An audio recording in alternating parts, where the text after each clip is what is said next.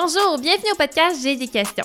Je m'appelle Héloïse et aujourd'hui avec ma co-animatrice Christina, on est contente d'avoir une conversation avec Simon Archambault qui revient pour un deuxième épisode nous parler de la fin du monde. Simon est passeur des ados à l'église Le Portail à Laval, responsable des formations bibliques, détenteur de bac en théologie biblique à l'ITF et une maîtrise en exégèse de l'UDM et membre de SOLA. On avait aimé l'approche de Simon quand on lui avait demandé de nous parler des positions sur la création du monde dans l'épisode 19. Et comme il s'y connaît sur les positions théologiques sur la fin des temps, on trouvait qu'il était la bonne personne pour répondre avec nous à la question Comment est-ce qu'on fait pour interagir avec la question de la fin du monde? Comment est-ce qu'on aborde le sujet de la fin du monde? Est-ce que c'est une question secondaire? Quelles sont les grandes positions sur le sujet?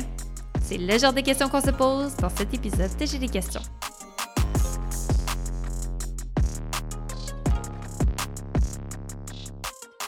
Bonjour, bienvenue au podcast J'ai des questions. Je suis accompagnée de Christina. Salut.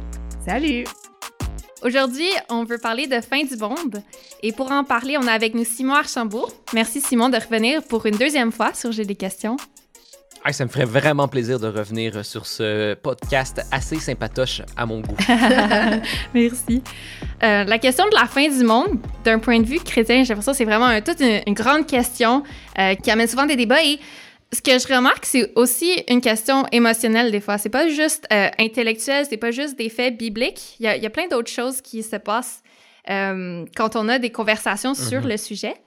Et on, veut explorer les différentes positions. Mais avant, je me demandais si on pouvait juste prendre le temps de reconnaître qu'il y a souvent autre chose derrière le sujet et que si on fait que répondre à cette question, donc intellectuellement, ben, on répond à la, à la question juste en partie. Alors, je me demandais comment est-ce qu'on fait pour aborder ce sujet-là? C'est, ben, faut, faut l'aborder avec de la délicatesse. Mm. Comme tu l'as dit, c'est un sujet qui suscite des passions à l'intérieur de nous. C'est un peu comme une genre de relation amour-haine qu'on a avec ce sujet-là, dans le sens amour, parce que je crois que les chrétiens, surtout ceux peut-être qui ont grandi, peut-être pas, peut pas les premières questions qu'on se pose quand on vient au christianisme, mais les, enfants qui ont grandi dans des familles chrétiennes, j'ai l'impression qu'on est curieux sur l'Apocalypse puis sur la fin des temps, mm. euh, mais en même temps, on est troublé par plein de choses, puis on a, on a vécu des expériences étant enfant par rapport à ces enseignements-là, ce qui fait qu'on est troublé. Fait que c'est comme une relation amour-haine, il y a beaucoup de d'émotions suscitées parce que c'est attaché à des expériences. Hmm. Peut-être que vous pouvez m'en partager quelques euh, des expériences de votre côté, mais moi, dans ma jeunesse, j'ai grandi dans une église, j'ai grandi dans une famille chrétienne, et je peux vous dire que c'est arrivé plus d'un moment où des éléments d'enseignement par rapport à la fin des temps sont venus euh, préoccuper mon enfance. Je, je mets un exemple. Je me souviens que toute la jeunesse, à un moment donné, on, les, les, les, jeunes ados de mon église, on était chez un des jeunes de l'église pendant que les parents vivaient une réunion d'église. Puis les parents étaient vraiment en retard, sûrement qu'ils vivaient un bon moment. Puis peut-être une heure, deux heures en retard, on essayait oh, nos parents, ça, ça répondait pas. Fait qu'est-ce, qu'est-ce que les jeunes ados qui grandissent dans une famille chrétienne pensent toutes? On a raté l'enlèvement. Là, il y a une ah, peur que l'église est enlevée, on est laissé sur terre. Donc, il y a de la confusion, il y a de la peur, il y a plein de sujets mélangés ensemble. Fait que oui, c'est hmm. très émotionnel comme sujet. Je sais pas si vous, vous avez des expériences par rapport à ça. Ah, moi, j'ai pensé que j'ai raté l'enlèvement à plusieurs reprises dans mon enfance. Dans les moments silencieux, tu es en train de lire un livre, là, puis là, la maison devient trop tranquille. Puis là, tu mets, tu mets de côté, mais tu veux pas avouer, là. Tu peux, veux pas avouer que c'est ça qui te fait peur, tu sais. Puis là, tu te promènes dans la maison doucement. C'est trouver c'est où que les autres chrétiens sont. puis d'être rassuré de pas voir, tu sais, comme de, je sais pas, moi, je m'imaginais que on, pour une raison, là, on se fait enlever, mais nos, nos souliers restent. Fait que là, j'étais comme, ah, les, tu sais, les gens, tu sais, où ce qui était, comme les souliers de maman sont pas tout seuls dans la cuisine, je stéréotype, là, mais tu sais, euh, tu sais, comme justement, j'étais comme rassurée de voir mes parents, de dire, OK, tu sais, ma mère est là, mes soeurs sont là, Jésus, il est pas revenu. Tu sais, parce que ça me faisait. Je pense que, comme toi, Simon, moi, je pense que ma plus grande peur, c'est que Jésus revienne, mais que moi, je sois laissée comme. Mhm. Que je sois laissée chez nous, puis que toutes les autres partent sans moi. Là. comme, la série de livres ou de films Left Behind en français, là, que tu sois laissé pour contre, là, alors que tout le monde est enlevé. Là. Mm-hmm. Oui, je trouve ça intéressant. Puis je me souviens pas d'enseignement sur ça, mais c'est une des peurs aussi là, que j'avais, que tout le monde soit enlevé puis que, que je reste toute seule. Euh, dans, dans, ma famille, il y a certains membres qui aiment beaucoup parler de fin du monde et de retour de Jésus. Et euh, je, je sais pas, eux, ils sont vraiment passionnés par ça, mais je sais pas pourquoi ça crée quand même une peur en moi avec euh, les signes là, qui, qui démontrent euh, que Jésus va revenir, puis de, de, commencer à regarder dans le ciel ou des, des, choses comme ça euh, quand il y a une grande lumière. Je sais pas, d'avoir un peu ce, cette peur-là. Juste d'avoir entendu, je me souviens même pas d'enseignement. Euh, vraiment sur ça. C'est plus une impression que des enseignements précis, mais tu touches aussi un autre point. Non seulement les expériences qu'on peut avoir comme la peur de l'enlèvement, mais aussi sans se souvenir de tous les enseignements, mais de se souvenir de cette particularité de, des gens de chercher, de, de, comme on dirait, interpréter, mais sur-interpréter à outrance tout ce qui peut arriver dans l'actualité. et, et, là, ça, ça peut sembler complexe. On a l'impression que c'est un sujet qui est juste pour une élite, une certaine élite. Et là, on a l'impression que tout sujet peut devenir un sujet de fin des temps. Moi, je me souviens, puis c'est pas une blague, c'est un, un vrai fait, là. Ça, fait, ça date un peu, mais il y avait eu ce qu'on appelait ici euh, au Québec le printemps érable, mm. avec les, étudiants qui militaient et tout ça. Écoute, il y avait des espèces de comme de chaînes qui s'appelaient comme chaînes d'actualité, mais d'actualité prophétique. Puis on trouvait des, des liens avec les événements d'actualité québécoise actuelle pour dire que la Bible en parlait. Hmm. Et, là, là, vous voyez, là, on est vraiment dans chaque détail, la Bible l'aurait dit. Ça va un peu loin. Il y, a, quand même une différence entre dire que dans l'Apocalypse, il y a, un, il y a un, message qui est intemporel, qui s'adresse à tous les chrétiens et qui, oui, peut trouver une signification à chaque génération, une application. Il y a une différence entre dire ça puis dire, ben, la Bible avait parlé même jusqu'à nos étudiants qui militent à Montréal en 2012. Hmm. Il y a comme une différence entre les deux. Mm. Mais tu touches à un point aussi, c'est que j'ai comme l'impression qu'il y a comme beaucoup de, de, passion, ça préoccupe les gens. Moi, j'ai vu aussi, autant que j'ai comme ces histoires-là là, de, d'avoir peur, mais j'ai aussi vécu, comme toi, Louise, des, des, des membres de famille ou des, des, des, gens dans ma vie qui étaient tellement passionnés par ça que, admettons, là, j'ai vu des, des chicanes, des, des, églises, des divisions d'églises autour de, de, thèmes d'eschatologie, euh, des, vraiment là, des sujets ce qui a fait que pour moi, c'est un sujet que normalement, j'évite parce que soit, soit il y a mon petit côté d'enfance qui revient, puis je commence à, avoir plein mhm. d'émotions, là, ou mhm. euh, parce que j'ai pas le goût de me chicaner. J'ai pas le goût. Moi, je me, je, sais pas comment aborder le sujet, puis il y a des gens qui savent mieux que moi ou qui essaient de me convaincre, puis je suis juste un peu mal à l'aise. Euh, mais Simon, on a tellement aimé notre dernière e-, expérience avec toi qu'on s'est dit, Simon, c'est la personne qu'on veut inviter pour nous aider un peu à, essayer de comprendre. Fait que je suis contente que tu sois de retour. Là.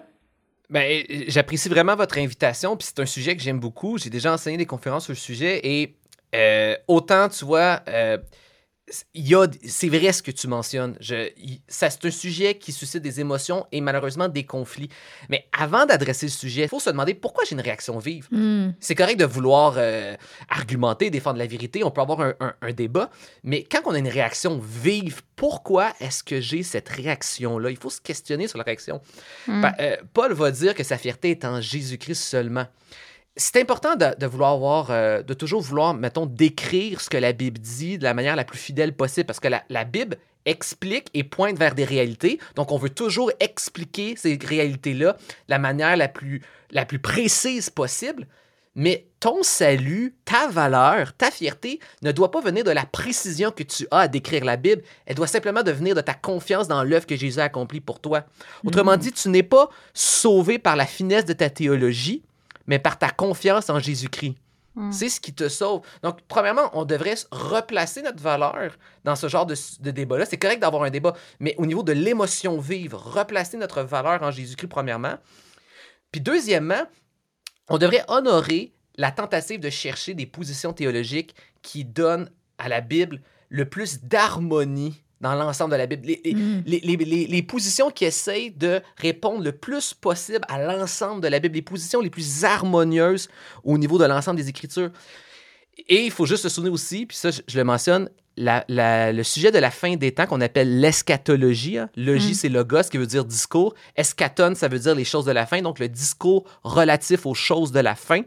Euh, l'eschatologie, c'est un sujet secondaire Hmm. dans la Bible. Et Paul nous enjoint régulièrement, pour tout ce qui est secondaire, on doit être en unité sur ces sujets secondaires-là. Donc, il faut qu'on soit capable d'en parler en restant en unité. C'est secondaire, hmm. euh, l'eschatologie. Et là, tu parles d'unité. Y. Quand on parle d'eschatologie, qu'est-ce qu'on peut euh, être tous d'accord euh, sur ça? Est-ce qu'il y a des, points où on peut être d'accord euh, avant d'aller voir les différences? C'est intéressant parce que euh, quand on regarde au père de l'Église et à l'Église primitive, on voit qu'il y avait deux positions historiques qui cohabitaient. Donc, il y avait vraiment une unité malgré une diversité. Mais malgré les deux positions historiques, puis j'utilise vraiment le terme historique parce qu'on va voir qu'il y a des nuances modernes, mais il y avait deux positions historiques. Il y avait malgré tout cinq croyances fondamentales qui étaient communes à ces deux positions-là. Numéro un, l'évidence, c'est le retour de Jésus physique et personnel. Donc, le retour de Jésus, c'est pas un concept, c'est pas quelque chose de simplement spirituel, c'est pas un symbole. Acte 1.11, Jésus va revenir de la même manière qu'il est quitté. Mm. Tous le verront, Paul en parle à Thessalonique, tous le verront, tous vont le reconnaître, ça va être le grand jugement. Donc, Jésus revient sur terre, il vient juger, créer une nouvelle création. Donc, le retour de Jésus, il est clair, il est évident, il est public, il est personnel, il est physique. La Bible en parle. Hmm. Ça, c'est le premier, le premier point évident. Mais habituellement, toutes les positions sont assez d'accord sur ce point-là. Donc, le retour de Jésus. Ensuite, deuxième élément, c'est le jugement final. Hein, il n'y a pas vraiment, quand on étudie les évangiles et les paroles de Jésus lui-même, et l'Apocalypse, bien évidemment, il n'y a pas de porte ouverte à un genre d'universalisme qu'au final, tout le, mo- tout le monde va gagner, tout le monde, est bons, tout le monde est le gagné, tout le monde il va y avoir le prix. Il n'y a, il a pas ça, malheureusement, dans l'Écriture. Euh, des fois, il y a des, il a il a pans d'Église libérale qui essayent de le défendre, mais il n'y a pas ça. Lisez Matthieu 24, Matthieu 13, Jean 5, Apocalypse 20 pour passer d'Apocalypse. Et Jésus est clair sur le fait qu'il va y avoir un jugement. Il va faire une séparation des boucs, des brebis, du blé, de l'ivraie, certains pour le feu éternel, d'autres pour la vie éternelle. Et la résurrection en, Apocalypse 20, certains sont ressuscités pour l'éternel feu, d'autres ressuscités pour la deuxième, résurrection pour la vie éternelle dans la nouvelle création. Donc, il y a toujours cet élément de jugement, de séparation et de seconde vie ou de seconde mort, comme l'Apocalypse l'appelle. Donc, le jugement final. Troisièmement, la résurrection des morts. C'est-à-dire que les chrétiens, nous allons vivre dans une nouvelle création glorifiée, dans de nouveaux corps glorifiés. Euh, Jésus a repris les Sadducéens, par exemple, qui ne croyaient pas à la résurrection. Il les a repris sévèrement. Euh, Jésus va en parler, euh, d'ailleurs, en Marc 12. Et puis aussi, souvenez-vous que l'apôtre Paul, qui prêchait l'Évangile, donc on voit que la résurrection et la nouvelle création, ça fait partie du message de l'Évangile de l'Église primitive. Donc Paul, à Athènes, en acte 17, va prêcher la bonne nouvelle de Jésus. Et le bénéfice d'être sauvé et réconcilié avec Jésus, c'est éventuellement de participer à cette nouvelle création. Paul va prêcher sur la résurrection et il va être méprisé par les Athéniens parce qu'eux, ils méprisaient la matière. Mm. Euh, donc, euh, eux autres, l'idée d'une d'une éternité où on, on retrouve un nouveau corps, c'était aberrant pour eux, puis ils vont, ils vont rejeter Paul, puis se moquer. Puis j'en profite pour faire une parenthèse. Il y a beaucoup de chrétiens, et moi-même, quand j'étais jeune, j'avais une conception pas très claire de la, de la vie. Euh, de la vie dans- au paradis. Et je, pense, je m'imaginais que les, nous, les, les- les croyants, on allait être une espèce d'esprit désincarné qui, Mhm. qui flotte dans une espèce de chaleur d'amour de Dieu.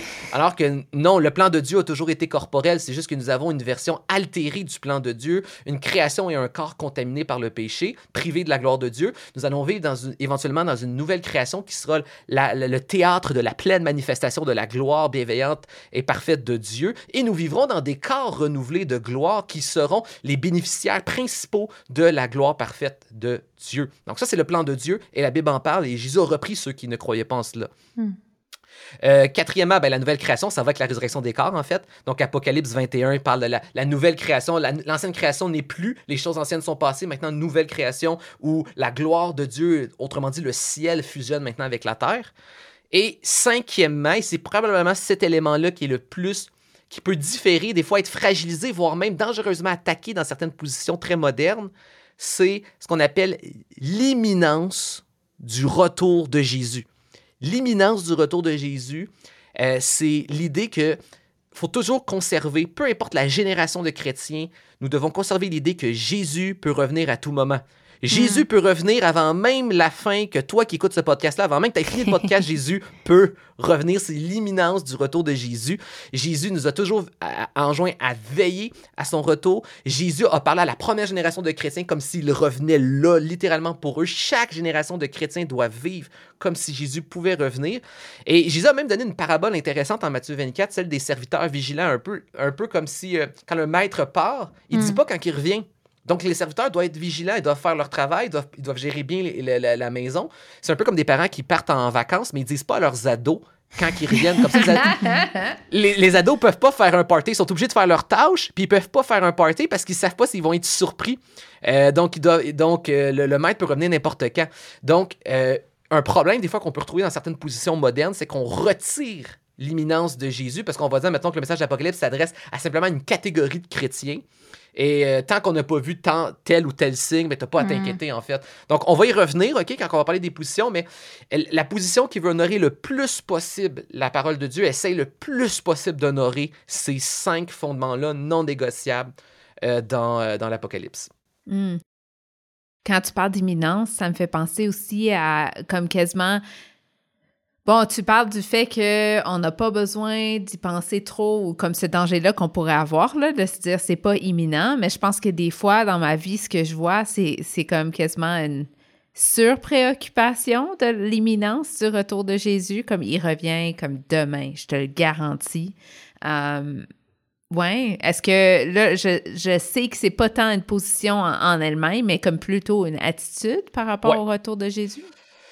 Eh bien, là, c'est une opinion. Je réponds à ta question. Je trouve que ta question est très intéressante. Euh, J'espère qu'à la fin de la présentation des, approches, on va voir justement, euh, ça va un peu démontrer ce que je pense, mais voici mon opinion par rapport à ce que tu dis. J'ai l'impression que ce que tu décris, c'est plutôt le fruit peut-être d'une conception justement qui n'est pas équilibrée par rapport à ces éléments-là non, non négociables. C'est-à-dire que selon moi, euh, et selon ce que j'ai l'impression que, les, écrivains de la Bible semblent démontrer sur leur discours sur la fin des temps, l'imminence du retour de Jésus est censée être plutôt un encouragement, une bonne nouvelle et une espérance au quotidien pour pousser le chrétien à continuer malgré l'adversité puis avoir cette, cette confiance-là. C'est pas avoir peur que Jésus revienne, c'est plutôt un encouragement que ce que nous aspirons le plus et le mieux est sur le point d'arriver. Comme, euh, comme si on, on- on- on- le- les vacances, papa puis maman nous amènent à Walt Disney, là, puis on compte les jours. Là. Mhm. Sais, Puis on va bientôt être surpris par la bonne nouvelle, tu comprends?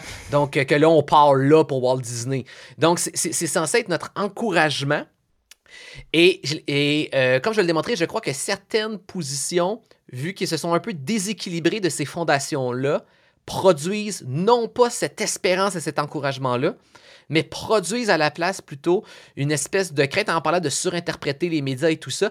Ça, ça produit quelque chose, puis on l'a vu beaucoup avec la pandémie, qui est presque similaire, des fois, à une attitude de complotisme, version chrétienne sur la fin des temps, mais une attitude de peur, de stress, d'inquiétude, de, de Mhm. vouloir euh, désamorcer des, des complots, identifier des complots à l'aide de la Bible, et ça peut devenir anxiogène. Je sais pas que tous ceux qui ont des positions autres que celles que je vais présenter sont, sont, sont, toutes anxiogènes, mais ce que tu dis, je le vois chez des jeunes chrétiens, des jeunes croyants, certaines positions produisent un fruit non pas d'encouragement et d'espérance, mais un fruit un peu anxiogène dans, dans leur vie. Puis je crois que ça a beaucoup de rapport avec de passer à côté de la bonne nouvelle de Jésus dans le message de la fin des temps.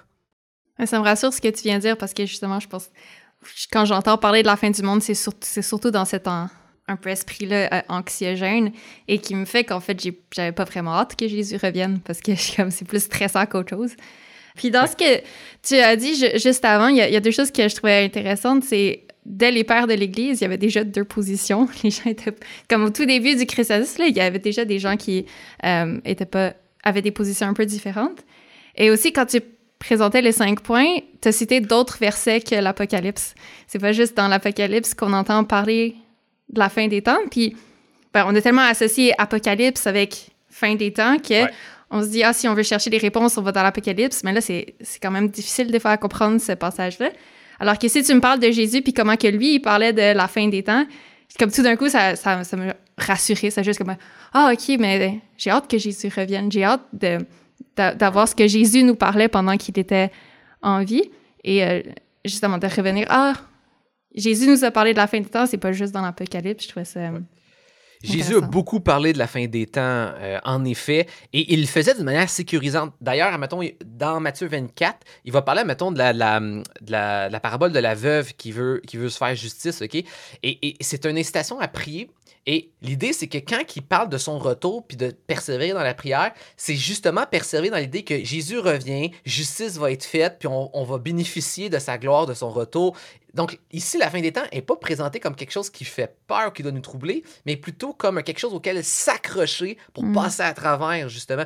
Jésus nous le présente d'un couvert qui est censé être notre force et notre encouragement non pas notre confusion et notre inquiétude. Hmm. Euh, puis en effet, tu relèves quelque chose qui est intéressant. Dans la Bible, il y a plusieurs genres littéraires. Il y a des évangiles où on a des homélies, des discours, des prédications de Jésus, des épîtres où on a des enseignements écrits. Par exemple, Paul en Thessalonique va en parler beaucoup du retour de Jésus. Puis c'est intéressant parce que Paul semble avoir un- une description qui est très, qui ressemble énormément à celle de Jésus, qui est très similaire.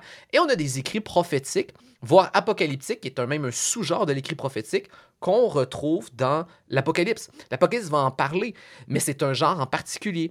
C'est un genre qui a ses codes à lui, qui a ses conventions à lui. Vous savez, un même sujet peut être traité selon des genres différents. Mhm. Euh, puis le- avec le genre vient des conventions. hein. L'Apocalypse est un, et, la- et le prophétique, par extension, est un genre particulier. Le- les Jésus dans les évangiles, Paul dans les épîtres et euh, l'apôtre Jean dans l'Apocalypse du Nouveau Testament, c'est un genre codifié. Et l'Apocalypse, en fait, c'est un livre hyper symbolique, mais surtout intertextuel. C'est l'aboutissement de toute la Bible, en fait. Il reprend tous les codes de la Bible, toutes les illustrations utilisées dans la Bible, toutes les références bibliques, les Lévitiques, euh, l'histoire d'Israël, euh, les... les autres écrits prophétiques avant lui, donc les grands prophètes comme Ésaïe, Jérémie, euh, Daniel, il va reprendre tout, le langage. En fait, c'est le livre qui est écrit selon le langage de la Bible. Puis attention, je dis pas que c'est des codes secrets comme certains parlent. C'est pas un code. C'est-à-dire que c'est pas fait pour pas être compris. C'est fait pour être compris par la Bible. Il y a une nuance ici. Hmm. Hmm. Là, j'ai le goût d'aller dans l'Apocalypse, là. J'avoue que pour moi, c'est souvent assez intimidant comme livre. Euh, Il y, a- il y a des trompettes, il y a des, des étoiles, il y a plein d'affaires. Moi, les trompettes, en passant, pour revenir, là, quand j'étais petite, j'avais toujours, chaque fois qu'il y avait comme un bruit fort, je me disais, c'est une des trompettes! Euh, ouais, écoute, là, euh, tant qu'à s'embarrasser puis dire des choses, on va toutes les dire. Euh, mais, euh, ouais, ben, je serais curieuse d'aller, là, un peu, là, on a, tu sais, comme, tu mentionnes qu'on va parler de toutes les positions. Moi, j'en ai entendu de temps en temps, mais j'avoue que, me semble, ils finissent tous par isme. Puis je me mélange toujours. Fait que je vais faire de mon mieux pour te suivre, mais euh, j'aimerais ça si tu pouvais comme nous présenter les différentes perspectives là, de base. là. OK. Historiquement, euh, il y avait deux positions dans l'Église primitive. Euh, donc, au début de l'Église, il y avait la position qu'on appelle le prémillénarisme, qu'on on met souvent l'étiquette historique, parce que vous allez voir, il y a une position alternative qui est récente dans l'histoire de l'Église. Donc, c'est pour ça qu'on on- quand on met l'étiquette historique dans un ouvrage de théologie, par exemple, c'est pour faire référence à la position des pères de l'Église, qui n'est pas la même que qu'on retrouve dans, dans certaines églises modernes. Donc, le prémillénarisme historique et il y a la position de l'amillénarisme. Ce sont les deux positions qui cohabitaient en unité dans l'Église primitive. On va commencer avec le prémillénarisme historique. Euh, prémillénarisme historique était représenté, par exemple, par des théologiens de, de l'histoire de l'Église comme Origène. Vous avez déjà entendu Origène. Origène était un enseignant de l'école d'Alexandrie. Donc, il y avait deux grandes écoles de théologie à l'époque. Alexandrie, qui était l'école qu'on appelle l'école de l'allégorie. Et ils enseignaient le prémillénarisme. En gros, si je résume à son expression la plus simple, la, séquence des événements que propose le préliminarisme, pré qui veut dire en fait que Jésus arrive avant, pré, Jésus arrive avant millénarisme, un millénium littéral de mille ans. Donc en gros, euh, l'Église fait le tour du monde, prêche la bonne nouvelle de Jésus, la réconciliation avec Dieu possible en Jésus-Christ à toutes les nations, essaie de rassembler à Dieu un peuple nombreux sur toute la terre de toutes les nations, et éventuellement, le monde est, le monde est rebelle envers Dieu, le monde rejette Dieu, le monde est contaminé par le péché, le monde est hostile, donc éventuellement, le monde rejette de plus en plus, donc à un moment donné, la mission finit par aboutir où, il y a de moins en moins de gens qui se convertissent, où le peuple de Dieu est rendu complet, tous ceux qui appartiennent à Dieu finissent par faire partie de son peuple, donc on parle de tribulation envers l'Église qui augmente, donc le monde va de mal en pis, donc euh, le- le- les tribulations augmentent, euh, il y a la apostasie de plus en plus, refroidissement de l'amour. Jésus va même dire quand le Fils de l'homme va revenir, en parlant de lui qui revient comme juge, euh, il va dire quand le Fils de l'homme va revenir, trouvera-t-il même de la foi? Puis Paul va dire aussi que Dieu retarde sa venue pour que le plus grand nombre vienne à lui. Puis il va parler de, jusqu'à ce que Israël, le, le nouvel Israël, hein, il parle de l'Église à ce moment-là dans Romains, lorsque le nouvel Israël va être complet. Donc, quand tout le peuple de Dieu est complet, qu'il n'y a plus de nouvelle foi, que la mission est terminée, donc la mission de Dieu, c'est ce qui retient, Dieu retarde pour que la mission se fasse et le plus grand nombre lui appartienne. Quand la mission est terminée, maintenant, Jésus revient sur terre Et au moment que Jésus revient, le prémillénariste dit qu'à ce moment-là du retour de Jésus, il y a un règne littéral, physique sur terre. Jésus, pendant mille années, va régner sur terre physiquement comme étant le, le roi, le leader parfait en fait sur terre. Et c'est au terme de ce mille ans-là qu'il va y avoir finalement jugement, destruction du monde et nouvelle création. Ça, c'est la, c'est la séquence pré-millénarisme. Euh, donc, l'avantage souvent qu'on met de l'avant sur le pré-millénarisme, c'est qu'il va y avoir une approche qu'on va dire souvent sur plusieurs détails de l'Apocalypse, notamment, on va dire qu'elle est plus littérale que d'autres. Par exemple, lorsqu'on dit en Apocalypse 20 que Satan est lié mille ans, on va dire que c'est un vrai mille ans. Euh, donc, ça donne une certaine forme de sécurité parce que plus qu'on est plus littéral, on a l'impression d'être plus proche du, sens du texte. Bon. Là, c'est vraiment opinion personnelle, je réponds, mais c'est quand même quelque chose à réfléchir. Je suis pas toujours sûr que littéralisme en tout point veut dire euh, plus sécure. En fait, Satan a attaqué Jésus dans le désert en lui proposant de se, jeter en bas du temple parce que c'est ce que le, les psaumes disent. Puis Jésus a répondu en disant Moi, mais c'est pas ça que la Bible dit ailleurs. Donc, une interprétation littérale n'est pas plus sûre. C'est l'interprétation de l'ensemble de la Bible et surtout dans l'intention de l'auteur. Et aussi, ça n'existe même cette position-là prétend être littérale, ça n'existe jamais une position qui est réellement littérale. C'est-à-dire que tout auteur, il y a des termes qui vont se mettre à interpréter de manière symbolique. Donc, il n'y a pas un système cohérent qui explique pourquoi ici c'est littéral, pourquoi ici c'est pas littéral. Deuxième chose qui est un peu euh, difficile avec l'approche prémillénariste, instable, je dirais, par rapport à la Bible, c'est qu'il fait une séparation entre le retour de Jésus et le jugement de Jésus. Pourtant, lorsqu'on lit, on regarde Pierre, euh, on lit l'épître de Pierre, on lit l'épître de Paul à Thessalonique, où on lit Jésus lui-même, le retour de Jésus est toujours présenté comme étant concomitant, donc simultané avec le jugement. Donc Jésus revient, c'est le jugement. Et Paul va même rajouter en, Thessalonique, en un instant, hein, les chrétiens sont ressuscités, ces jugements, ils nous seront pour toujours avec lui. Donc il n'y a pas de période à ce moment-là qui est mis. Donc, le fait qu'ils séparent le retour de Jésus et le grand jugement, c'est problématique. Et surtout aussi qu'ils vont dire souvent que, parce que Paul est clair, hein, quand Jésus revient, c'est là que les chrétiens vivent la résurrection. Fait des fois, la position est obligée de dire ben, les chrétiens vont être ressuscités au début du millénium, mais le jugement pour les autres, c'est à la fin. C'est la fin. Mais ça marche pas vraiment avec ce qu'on trouve en Apocalypse. Parce que Apocalypse, il, dit, va faire la, résurrection des, des, croyants pour la vie éternelle et la résurrection des incroyants pour le jugement en même temps. C'est pas un acte séparé, c'est un acte qui se fait ensemble. Donc, c'est des petites problématiques, c'est pas majeur, là, mais c'est des problématiques qui sont qui difficilement une réponse qui est convenable, qui peut être, euh, qui peut être apportée à celle-là. C'est mm. pourquoi que d'autres pères de l'Église, comme Augustin, par exemple, Augustin qui représente l'école euh, historico-grammaticale de, de la ville d'Antioche, l'autre grande école de théologie, Augustin lui présentait une position qu'on appelle amillénarisme amillénarisme avec le A privatif qui semble dire pas de millénium. Puis souvent, c'est ce qui est reproché cette position-là par les prémillénaristes, c'est que vous dites, ben, vous croyez pas qu'il y a un millénium. Mais c'est pas une bonne euh, formulation, je dirais, amillénariste. On devrait dire en millénariste. C'est-à-dire que ce que la position en millénariste dit, c'est que nous sommes, nous, l'ère de l'Église présentement dans le millénium, qui est l'ère de la victoire de Jésus sur le péché, sur Satan, sur la mort, l'ère de la mission où on prêche l'Évangile à toutes les nations pour assembler à Dieu un peuple avant la nouvelle création. Donc nous sommes dans un millénium spirituel. Donc il n'y a pas un règne littéral physique de mille ans de Jésus sur terre. Ça veut dire c'est la période de la conquête de l'Église. La conquête, euh, je l'entends bien, par l'annonce de la bonne nouvelle de Jésus, hein, pas, une, pas une croisade, mais mm. la conquête. Et, et c'est là que vraiment le, le mille est interprété, comme j'ai dit, par rapport, par exemple, aux 144 000, comme étant la multitude. Donc une ère, une période, le siècle, l'avant-dernier acte, en fait, de l'humanité, l'acte où Jésus a vaincu, mais il n'est pas encore revenu juger. Et où Jésus, il y a un seul retour de Jésus. Donc, en gros, la, la, la, la séquence, c'est vraiment encore une fois, Jésus est vainqueur.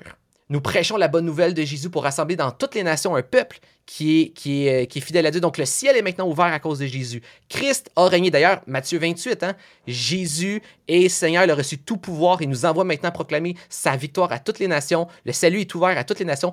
Comme on voit dans l'Ancien Testament, Satan maintenant ne peut plus égarer les nations. L'évangile peut être prêché à toutes les nations.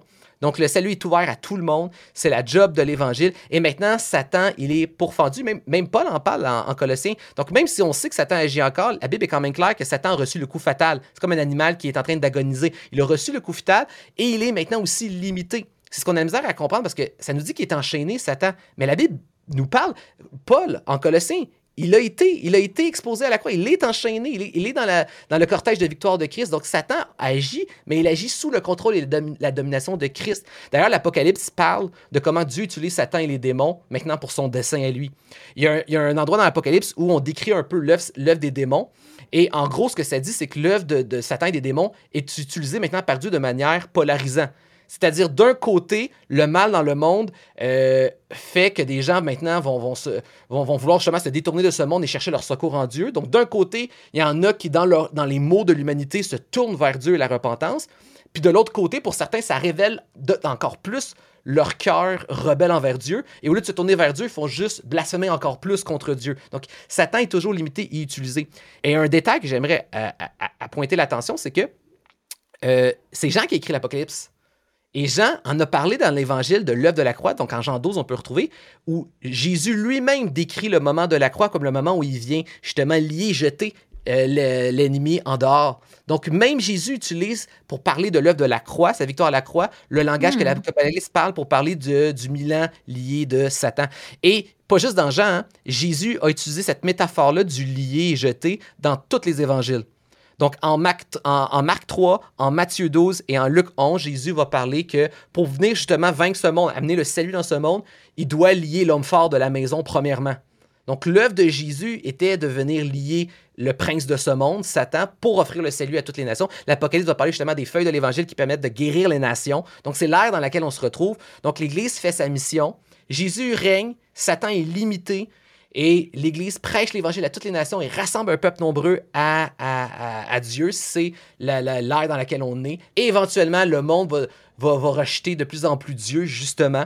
Euh, Dieu va donner du lousse à la laisse de Satan et justement ce qui nous amène à, la persécution, tribulation, apostasie et euh, le, de moins en moins de fois, l'Église maintenant complète. Tous ceux qui appartiennent à Dieu font partie de son peuple. Et là, Jésus revient. Et là, c'est tout en même temps, comme ce qu'on voit avec Jésus en Matthieu et Paul en Thessalonique. Jésus revient. Euh, il prend son Église avec lui. C'est l'enlèvement. Dans le sens que c'est, c'est au moment que Jésus revient. Il prend son Église avec lui. Il juge le monde, détruit le monde, crée une nouvelle création et nous replace dans ce monde. C'est la position là. Là, je t'entends décrire euh, l'amillénarisme et euh, quelles seraient peut-être certaines critiques que les gens auraient apportées envers cette position-là? Évidemment, c'est pas tout le monde qui est amillénaire. Non. Excuse-moi, je suis pas capable ces mots-là, c'est compliqué pour moi. Mais euh, tu sais, comme on a, on a un peu, on a entendu les limites du pré-mille. Ouais. Alors, c'est quoi les, les, limites de la mille? Bien, c'est sûr qu'en la présentant, j'ai comme un peu répondu, mais je vais quand même les souligner les limites. C'est que souvent, ce qu'on va accuser, en fait, c'est qu'on va diminuer. Euh, on va diminuer euh, la réalité du millénaire. Puis oui, euh, c'est la, la, position que j'affectionne le plus, mais comme je l'ai mentionné, pour moi, les, les positions doivent cohabiter en, ensemble, là, comme je l'ai mentionné mm -hmm. dans l'unité. Mais ce qu'on va, ce qu'on va euh, accuser la millénariste, c'est justement de, de passer outre l'explicité du fait que, premièrement, euh, que Satan est lié Milan. Donc, de de, de, on, de pas assez bien interpréter selon eux la, le fait d'être lié et jeté et de de, de, de pas donner valeur à la littéralité du mille. Excuse-moi, je vois juste le temps passer, puis on en a encore deux. J'étais un peu surprise. Donc, il y a déjà deux positions, là. Ouais. Euh, puis tu dis, celles-là sont historiques, il y en a d'autres qui sont venues par la suite. Ouais. Donc, qu'est-ce qui a fait en sorte qu'il fallait rajouter des positions à, Et là, à ces ben, deux-là? Là, on va un peu. Euh, il y a eu le post-mill. Je ne vais pas beaucoup m'étendre sur le, le post-millénarisme. Donc, en post, c'est après millénium. Donc, ce qu'on dit, c'est qu'il y a un millénium et c'est après le millénium que Jésus revient. Le post-mill est une position très tardive dans l'histoire de l'Église et elle est née au sein de l'Église catholique. Et on, on, peut comprendre, on peut comprendre, on se met à leur place. C'est vraiment à l'âge d'or de l'Église catholique que cette position-là est venue parce que l'Église catholique était, était communément admise par la plupart des, des autorités et des gouvernances du monde. Elle était populaire, elle était vraiment une religion forte, presque première sur la terre. Donc, il y a vraiment. Je me mets dans la, dans la peau de ces gens-là qui vivent l'âge d'or où, comme on dirait que tout le monde devient chrétien puis tous les gouvernements se soumettent à Dieu. Tu te dis, coudon, ça se peut-tu qu'on a mal compris puis qu'en fait. Euh, En fait, notre job, c'est de, spirituellement conquérir le monde entier. Et euh, c'est une fois que vraiment la job de chrétien d'avoir comme réussi par la loi de Dieu à rétablir le monde entier dans le, toujours dans les paramètres du péché, mais, mais le plus possible physiquement d'avoir réussi à rétablir l'ordre de Dieu dans le monde entier. Et c'est au terme de ça que Jésus revient. Donc un millénium où c'est l'Église qui établit le règne de Christ sur terre à travers elle. Et quand elle l'a bien accompli, là, après ça, à la fin de ce millénium-là, Jésus revient. Donc, malheureusement, c'est sûr aussi que dans certains cas, ça peut avoir été aussi repris pour des tentatives de, justifier des croisades, des guerres, des accoquinements politiques. Euh, mais je peux comprendre quand même dans une certaine mesure qu'on s'est, dit, ben, c'est peut-être la job de l'Église de le faire. Par contre, ça passe par-dessus beaucoup trop de textes bibliques pour que le post-1000 puisse être envisageable pour un chrétien protestant réformé. Euh, Pierre va parler du christianisme comme étant nous sommes des étrangers sur terre, on a une mission à faire, mais c'est pas notre monde. Il y, a, une distanciation entre l'Église et la politique. Jésus lui-même est le premier représentant religieux de l'histoire à avoir enseigné la séparation de l'Église et de l'État quand Jésus puis Paul parlent de fin des temps, même l'Apocalypse, là, on parle pas de ça va mal, ensuite il y a une période ça va bien, puis après le retour de Jésus, on parle toujours juste d'un le monde va pas bien, puis il va de mal en pis, jusqu'à un point culminant où Jésus arrête tout et revient mettre fin à la souffrance de ce monde. Donc, il n'y a pas cette place-là d'amélioration qu'on peut retrouver dans les Écritures. Sauf que de ce post-mille-là, si on veut, catholique, est née une, genre de tangente très moderne dans les dernières années, une tangente évangélique de, deux opposés sur le, baromètre politique. Des, versions post-mille gauchistes, un peu de gauche, comme, mettons, euh, c'est la job de l'Église de sauver l'humanité d'une façon très gauche, Église libérale, donc c'est-à-dire une Église, un, évangile très de, justice sociale où on euh, on n'est pas juste, on vit pas juste comme des gens justifiés par Jésus-Christ, mais on doit vraiment même sauver ce monde, cette société, cette culture. Donc un pan de l'Église très de gauche. Mais on retrouve aussi l'autre extrême, un pan d'église évangélique de droite, la, fameuse droite américaine politique. Euh, donc, l'Église doit s'emparer de l'État, doit s'emparer de, la, politique et doit changer le monde. Donc, post-mille, évangélique, post-mille, c'est surtout catholique, mais côté évangélique, c'est très minoritaire, vous comprendrez, là, puis très, très marginal. Mais mm. une position qui est quand même assez populaire de nos jours, c'est la dernière, c'est ce qu'on appelle, j'ai dit tantôt que le prémillénarisme historique, c'est celui que j'ai présenté un peu plus tôt. Là, c'est la position prémillénarisme, pré-tribulationnisme. Ça veut dire deux choses. Donc, oh. Jésus revient avant le millénium, mais aussi il enlève son Église avant les tribulations, avant que ça se mette à chauffer. Fait que c'est deux, ces deux tags, prémillénarisme, pré-tribulationniste, qu'on appelle bien souvent simplement dispensationalisme. Donc, dispensation, dispensationalisme, c'est le terme que on lui donne bien souvent. Et c'est quoi, en fait, c'est quoi son lien avec le prémillénarisme historique? C'est qu'on croit que Jésus revient, puis qu'ensuite, du retour de Jésus, il y a un millénium de mille ans littéral de Jésus sur Terre. Donc, cette croyance-là, elle est similaire au prémillénarisme historique, mais c'est qu'on rajoute beaucoup d'autres choses après ça. Donc là, on commence à dire que c'est la position qui, justement, cherche beaucoup de conjonction entre ce qui est dans l'Apocalypse et l'actualité. C'est cette position-là qui euh, va populariser l'idée qu'il y a toute une séquence d'événements prophétiques, de signes prophétiques très précis qui doivent s'établir avant le retour de Jésus, comme par exemple l'établissement d'un gouvernement mondial, la reconstruction d'un temple en Israël, l'importance du peuple d'Israël. Là, on va parler même d'un antichrist. On va parler de trois ans et demi où il va faire le bien. Puis trois ans et demi ensuite, il va se révéler comme étant justement un gouverneur méchant. Il va faire la guerre à l'Église. Dieu va retirer justement son Église pendant ces années-là. Et ensuite, Jésus revient euh, faire son Milan de, de, règne sur terre. Ensuite, il va avoir l'Armageddon, une guerre. Et ensuite, il va avoir le grand jugement. Ça, c'est le, le dispensationalisme. Euh, et le dispensationalisme, encore une fois, comme le premier historique, ils vont deux grands arguments qui vont se dire. Nous, on est pas mal littéral sur tout ce que l'Apocalypse dit, c'est ce qu'ils vont dire, mais encore une fois, il n'y a pas de position qui est 100% littérale. Ils vont toujours, à un moment donné, être arbitraires sur des éléments. Et deuxième chose, souvent, ce qu'ils vont dire, nous, on est la position des apôtres. Je vous ai déjà mentionné qu'historiquement, c'est pas vrai. La position des apôtres, elle est. Euh, il n'y en avait pas, en fait, parce qu'on ne l'a pas mis dans le créneau, justement. Et il y avait deux positions. Et le primil historique, il est toujours, il est toujours distingué du dispensationalisme moderne. Et quand on regarde à l'histoire, il y a des éléments historiques qui nous montrent comment est né le dispensationalisme moderne.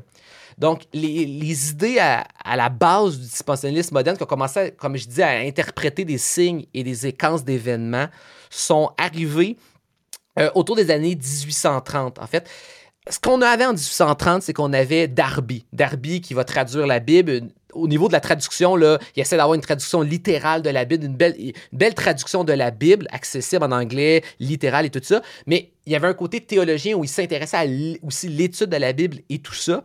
Et Darby va récupérer des éléments qui datent d'une guerre entre les, catholiques et la réforme protestante. Donc, quand les protestants ont fait la réforme, ben, l'Église catholique, elle, elle a fait une contre-réforme pour attaquer la réforme. Et là, ils ont commencé à développer une théologie de l'antéchrist où il fallait identifier un antéchrist. Et là, ça commence à devenir un, ça commence à devenir vraiment une quête de certains chrétiens.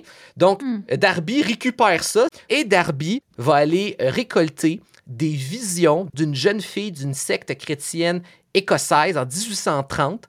Donc, elle, a des visions de qu'est-ce que l'Apocalypse veut dire. Et il va donner, à partir de 1830, toute une série de conférences. Et Schofield euh, va assister à ces conférences-là, va trouver ça intéressant et il va commencer à écrire des notes donc des commentaires bibliques, des notes de bas de page dans la Bible. Et lui, il va prendre la traduction de Darby et il va mettre au bas de la traduction de, Darby ses commentaires à lui qui mélangent tout ça ensemble. Et ça va donner le système d'interprétation de l'ensemble de la Bible du dispensationalisme. Et euh, rajouter encore une couche à ça. là, ça, c'est dans le début des années 1900 qu'il va donner sa Bible maintenant, euh, Schofield. Là, Hollywood, quand le cinéma va se développer, l'écriture, les ah. livres, va s'emparer de ça parce que là, ici, tu as un filon en or. Hein, tu as, un pays qui est, qui est majoritairement chrétien. Puis là, tu as une source d'or de, de, de, scénarios de fou.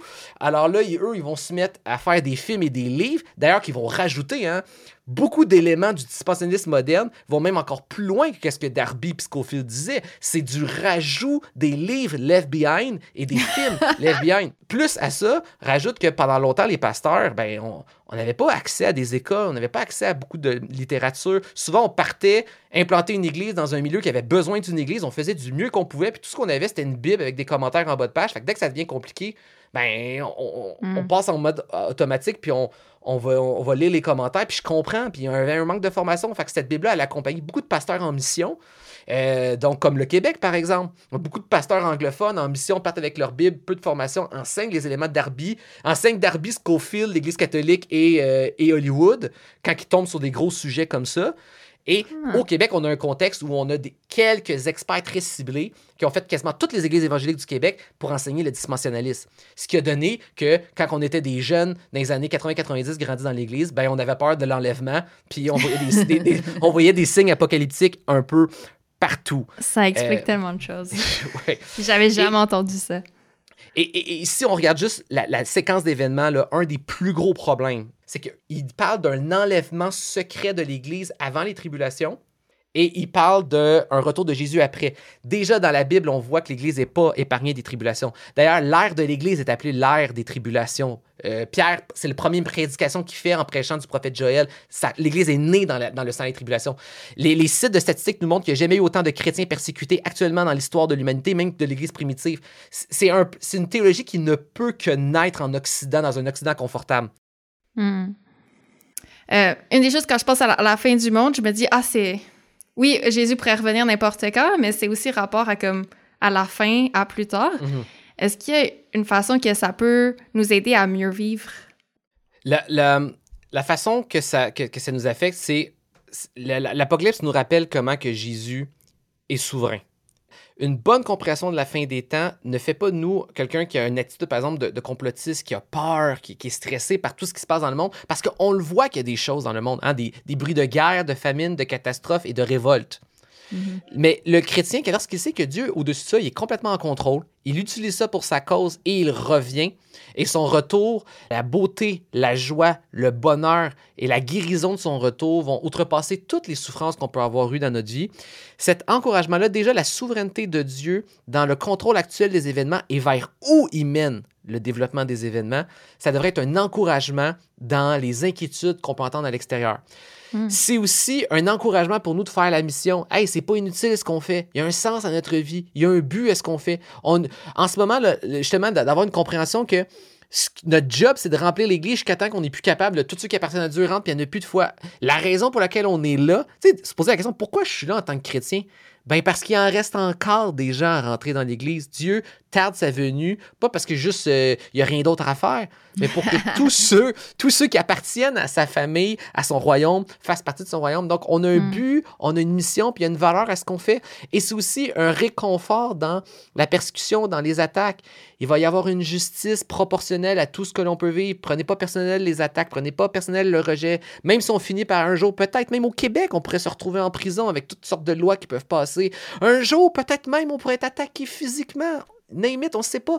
Mais Dieu, ne, Dieu voit, Dieu n'oublie pas, Dieu calcule les comptes, il va avoir une justice proportionnelle et sa gloire va déborder et dépasser toute souffrance qu'on peut vivre dans l'immédiat. Et c'est un rappel continuel aussi qu'en Jésus, il ne reste que le meilleur à venir. Euh, c'est une bonne nouvelle dans les souffrances aussi. Parce que Mm. quand tu vis un moment souffrant, tu te dis, tu sais, je me dis, qu'est-ce qui peut être le pire? Hein? Je, ma mala- si je suis malade, ma maladie peut, peut augmenter, les souffrances de ce monde peuvent augmenter, ma solitude peut augmenter. Tu sais, tu te dis, OK, il va-tu avoir une fin à ma souffrance? Mais par la foi, encore une fois, en Jésus-Christ, Jésus a subi déjà, en vivant la justice de Dieu pour nous à la croix, Jésus a subi le pire qui était Mm. pas inimaginable, il l'a déjà subi. Fait que tu sais que peu importe la souffrance, c'est pas le pire. Le pire, il t'a déjà été épargné. Et tu sais que peu importe ta souffrance, c'est le meilleur qui est à venir. Fait que oui, il reste encore des jours heureux, ils sont devant toi. C'est lui qui a le dernier mot sur ton histoire, comme sur l'histoire de l'humanité.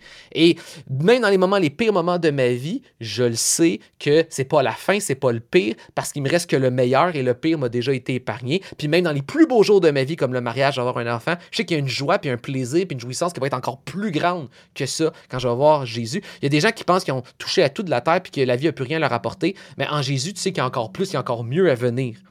Mm. Amen. Mais ça me fait du bien. Je pense que moi, souvent, quand je pense à, à de plus en plus, là, je dirais, là, au fu- au fur et à mesure que je vieillis, le plus que je me retrouve à avoir hâte au retour de Jésus. Quand j'étais petite, j'avais peur parce que je me disais, j'aime ma vie. Je, l'aime, je suis bien. Puis c'est pas que j'aime pas ma vie, là, elle est pas euh, plus loin Mhm. que mes paroles, mais c'est juste que je dis à fur et à mesure que je suis exposée à la souffrance ou que je vois comme le, le monde comme elle l'est, là, Mhm. euh, je me dis, Seigneur, j'ai tellement, j'ai tellement hâte que tu reviennes. Ouais, ouais. J'ai tellement hâte que tu viennes Ouais. rétablir, guérir. Euh, puis ça me donne beaucoup plus d'espoir parce que je me rends compte que, que ça va être tellement beau Ouais. Ouais. tellement bon. Mm. Ouais. Oh, merci pour cette conversation. C'était super intéressant. Je pense que je pense de plus en plus à la, la fin du monde avec les changements climatiques. En tout cas, on en parle autour de moi. Puis le, le fait d'avoir une vision du monde chrétienne sur ça, euh, alors qu'on on, en- on entend des, des choses au- autour de nous, euh, justement, comme tu dis, c'est une bonne nouvelle. Puis euh, on a autour autour de Jésus. Merci Yes. pour cette conversation. Merci à vous, les filles, pour l'invitation.